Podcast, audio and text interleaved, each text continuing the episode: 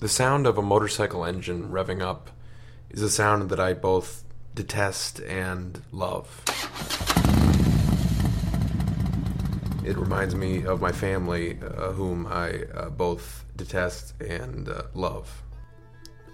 So, when I was about 12 years old, my uh, parents drove me from our home in Chicago to Dixon, Illinois, which is a small little town. It's most famous for being the birthplace of Ronald Reagan. The locals will remind you of that fact uh, whenever possible. And uh, my parents drove me out there basically to pawn me off of my grandpa for a week. And the idea was during this week, my grandpa was going to teach me how to ride a motorcycle because in my family, it's common practice to teach the kids how to ride motorized vehicles before they hit puberty. It was an intense week out there on the farm with my grandpa and his uh, ornery Chinese wife Carolyn. Um, he'd wake me up every morning at 5:30 by smacking me in the head with a newspaper, because uh, I guess he thought that was funny, or I, I, don't know why you would do that to a person. But he'd smack me in the head with a newspaper and say, "Time to get the eggs." And we'd go and collect the eggs from his chickens, and he'd fry me up a couple of them, and then he'd throw me on his old bike and have me ride around his barn for five or six hours until right when I was about to collapse, he would come outside and stop me and say, "Do you want um, you want food?" Like as if he wasn't required to feed me.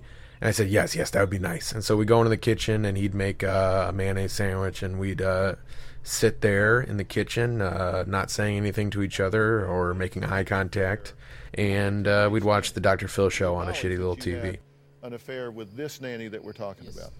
And then uh, I'd get right back on the bike, and I'd just ride around until nightfall. And then I'd come inside and eat dinner, and then I'd wind the night down by playing Boggle with his wife, Carolyn, who would always win, and um, who uh, I think was making up words a lot.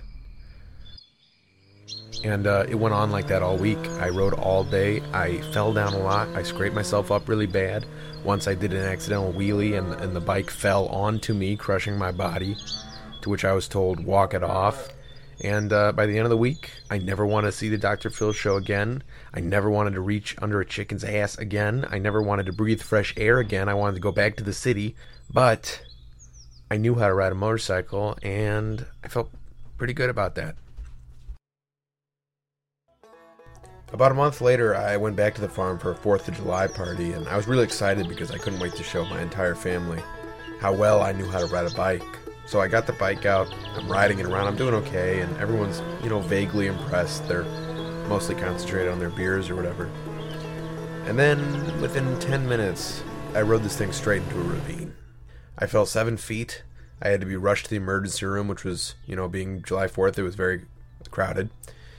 And then afterwards, my grandpa drove me back to the farm. I had my cast on. I had broken my wrist, and uh, he didn't say anything to me the entire ride. I thought he was disappointed in me.